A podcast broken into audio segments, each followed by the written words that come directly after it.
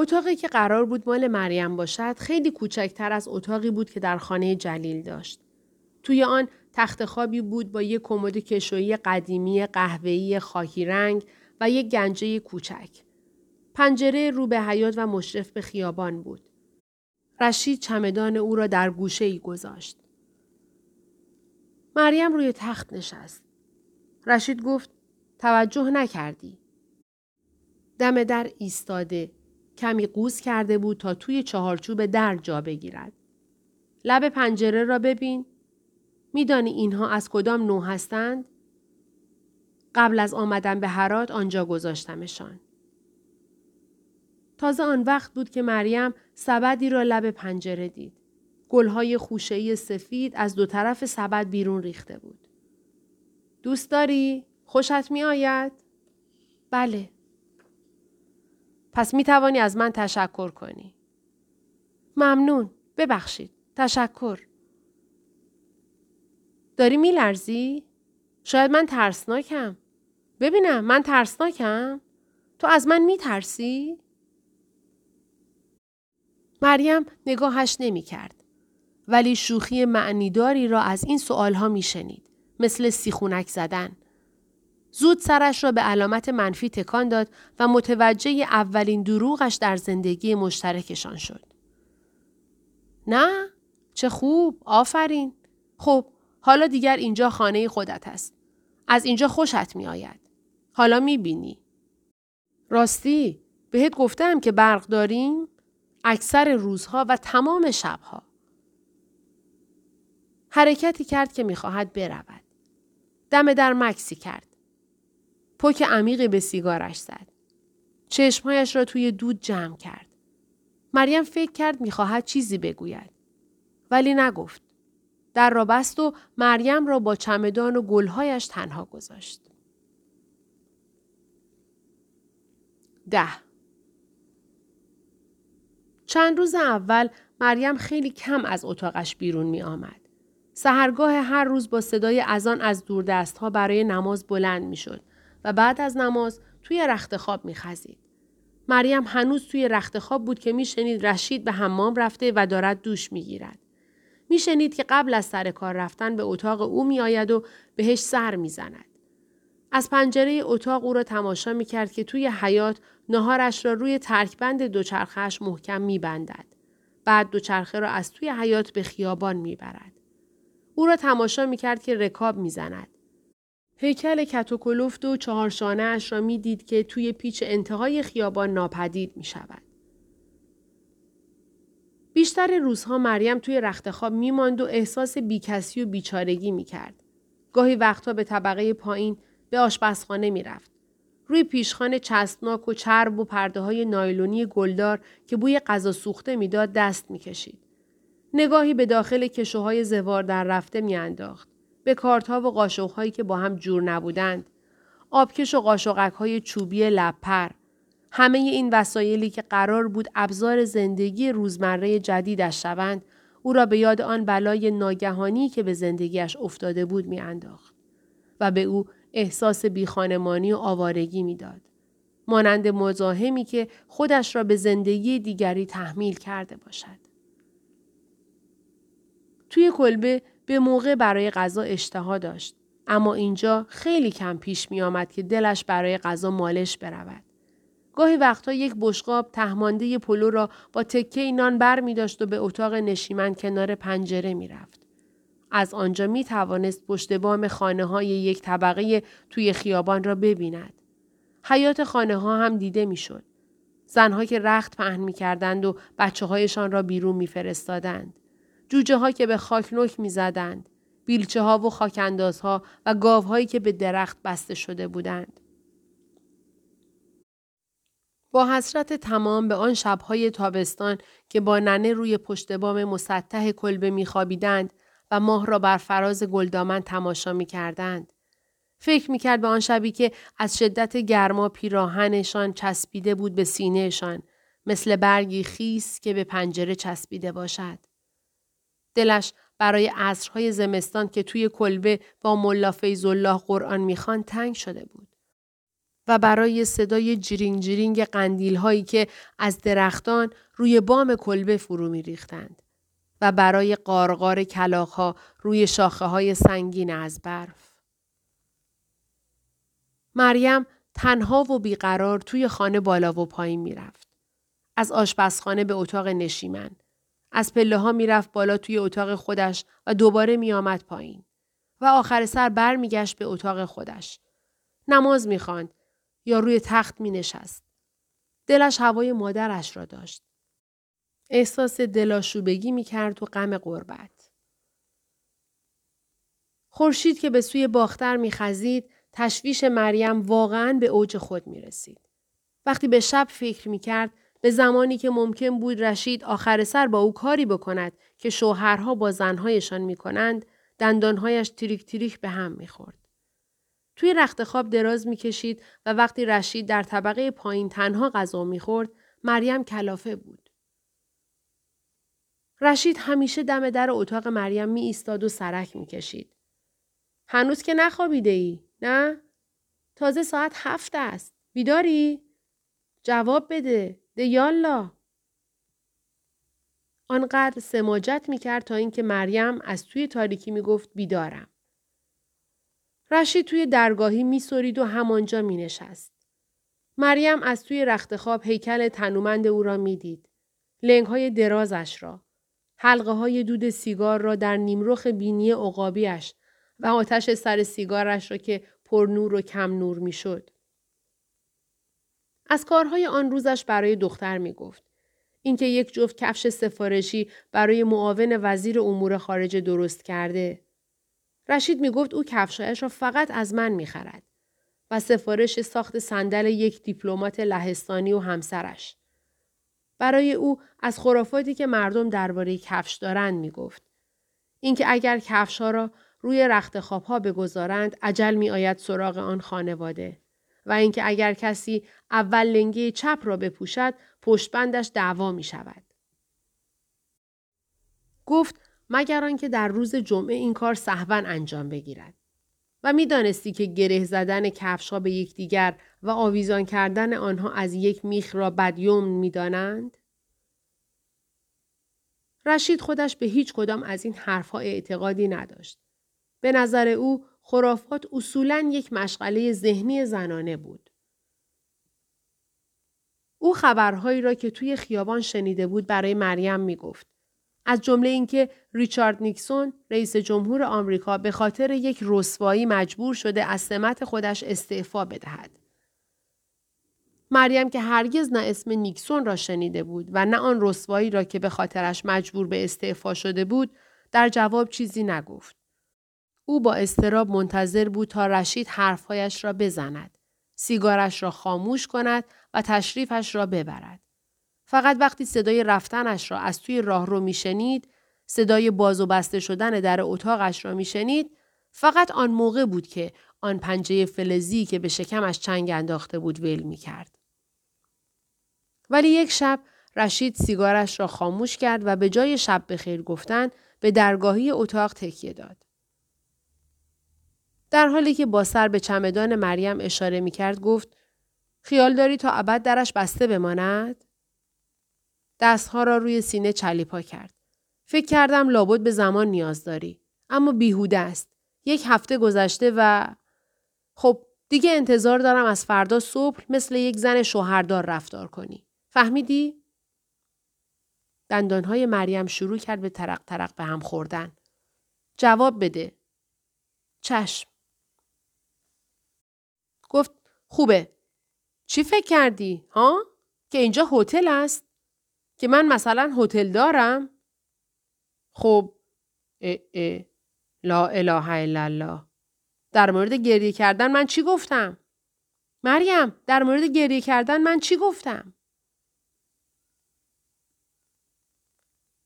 صبح روز بعد پس از رفتن رشید به سر کار مریم لباسهایش را باز کرد و آنها را توی کمد گذاشت.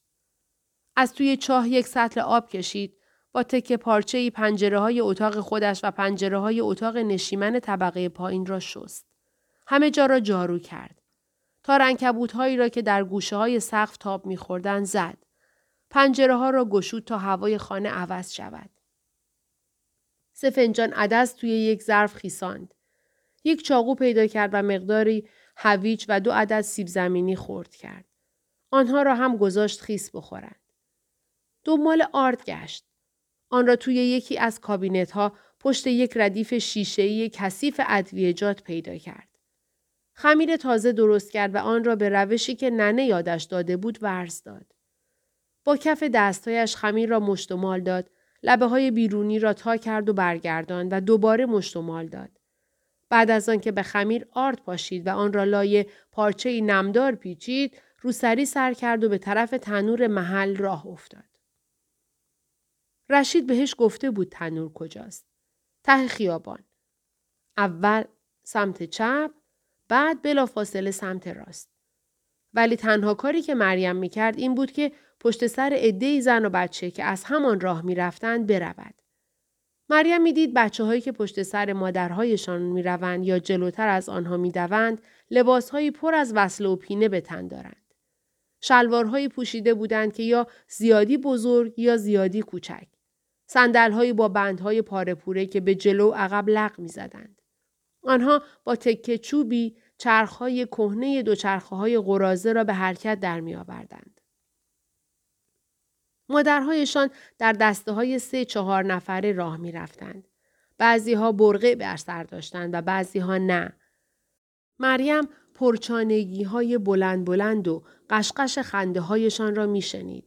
در حالی که سرش پایین بود و راه می رفت کمی از درد دلهای آنها را که ظاهرا درباره سر و کله زدن با بچه های مریض یا شوهرهای قدر نشناسشان بود شنید.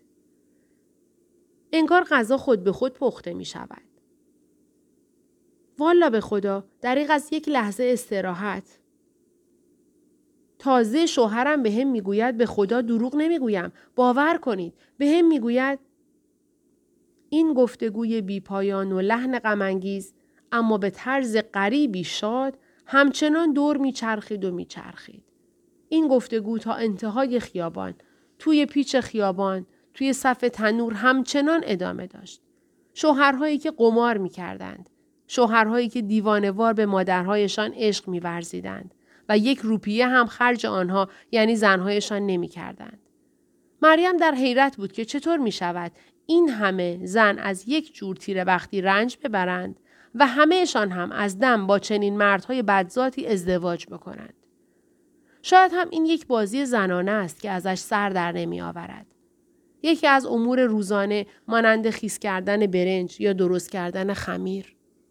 آیا آنها انتظار داشتند که او هم به زودی بهشان ملحق شود؟ توی صف تنور مریم متوجه نگاه های تیز و زیر چشمی آنها به خودش شد و پچپشهایشان را شنید. دستهایش شروع کرد به عرق کردن. خیال کرد همه اینها می‌دانند که او حرامزاده به دنیا آمده و مایه سرفکندگی پدر و خانواده اش است. همهشان می‌دانند که او به مادرش جفا کرده و آبروی خودش را برده. به آرامی گوشه روسریش را به نم پشت لبش کشید و کوشید خودش را نبازد.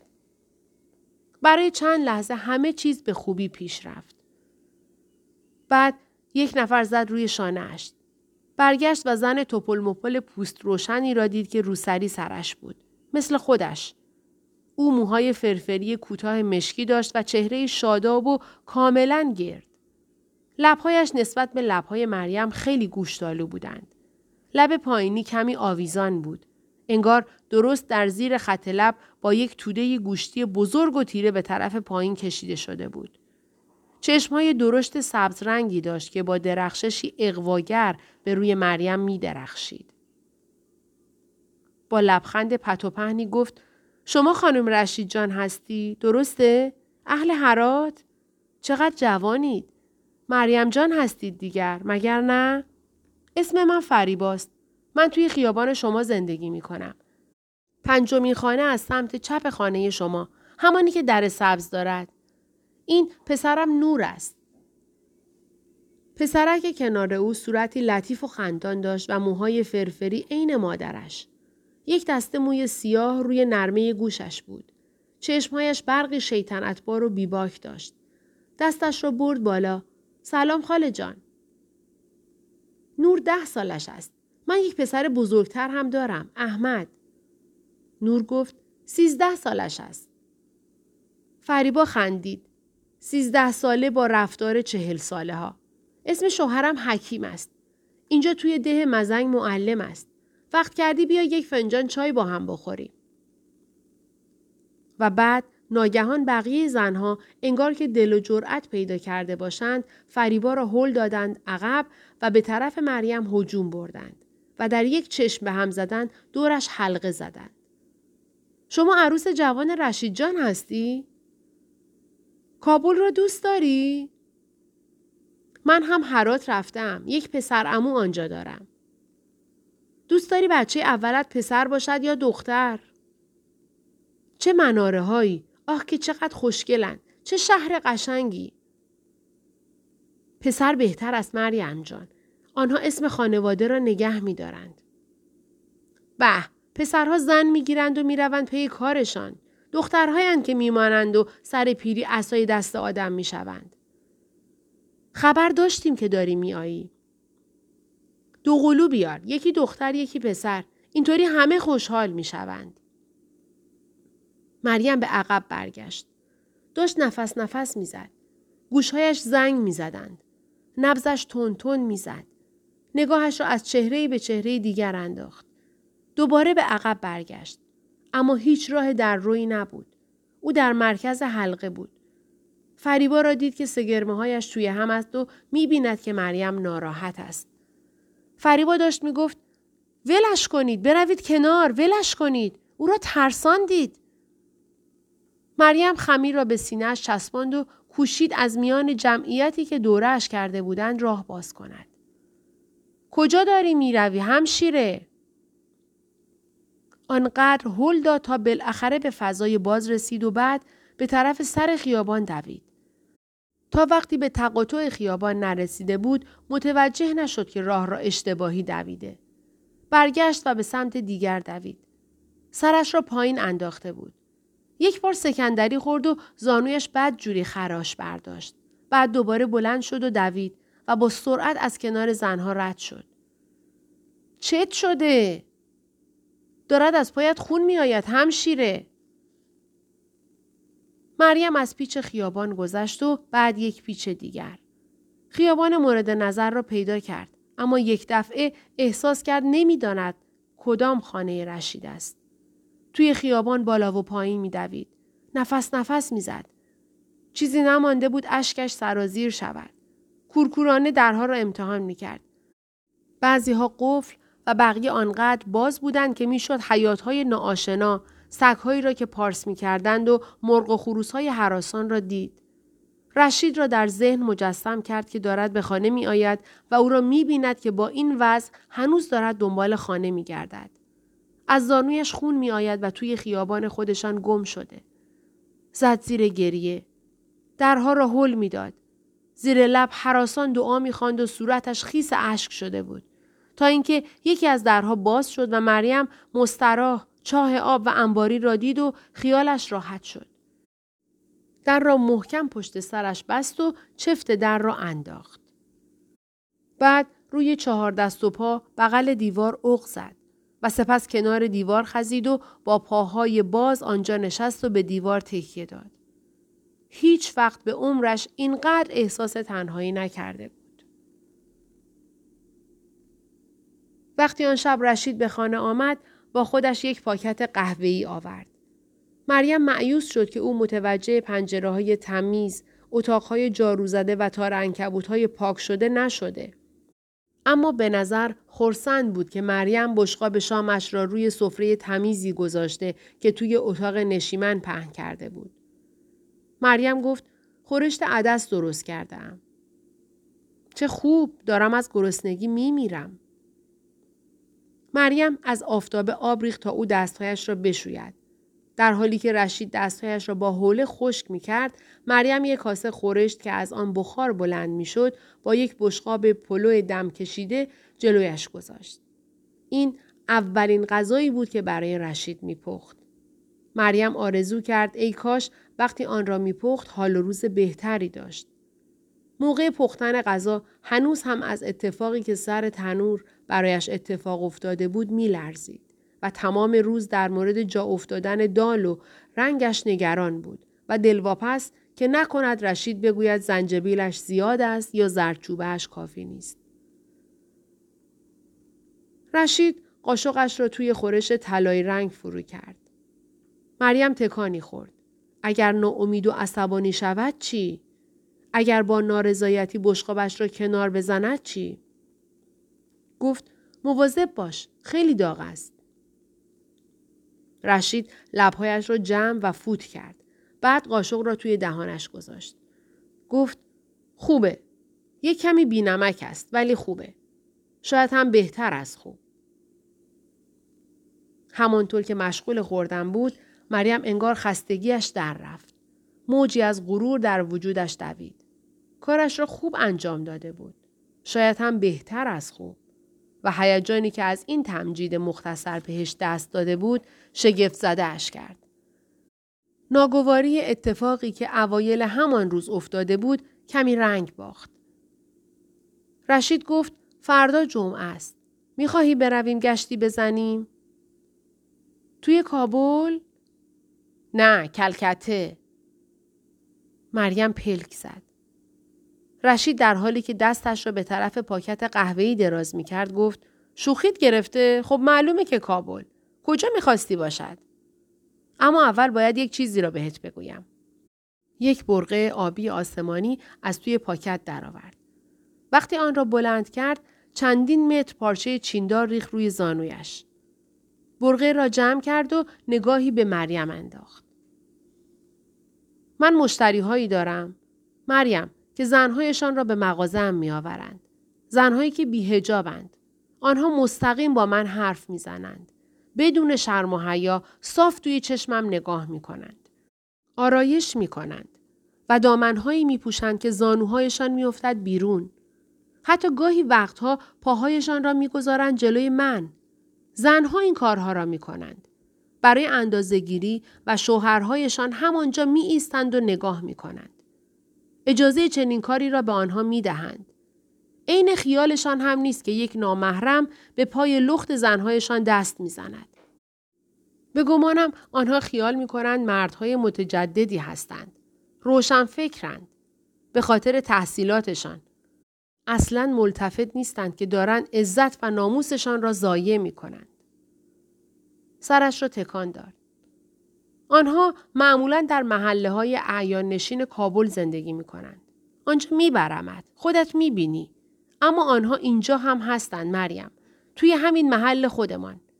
این مردهای بیغیرت. اینجا ته خیابان معلمی زندگی می کند که اسمش حکیم است و من زنش فریبا را می بینم که هر روز توی خیابان تک و تنها بدون هجاب فقط با یک روسری پلاس است.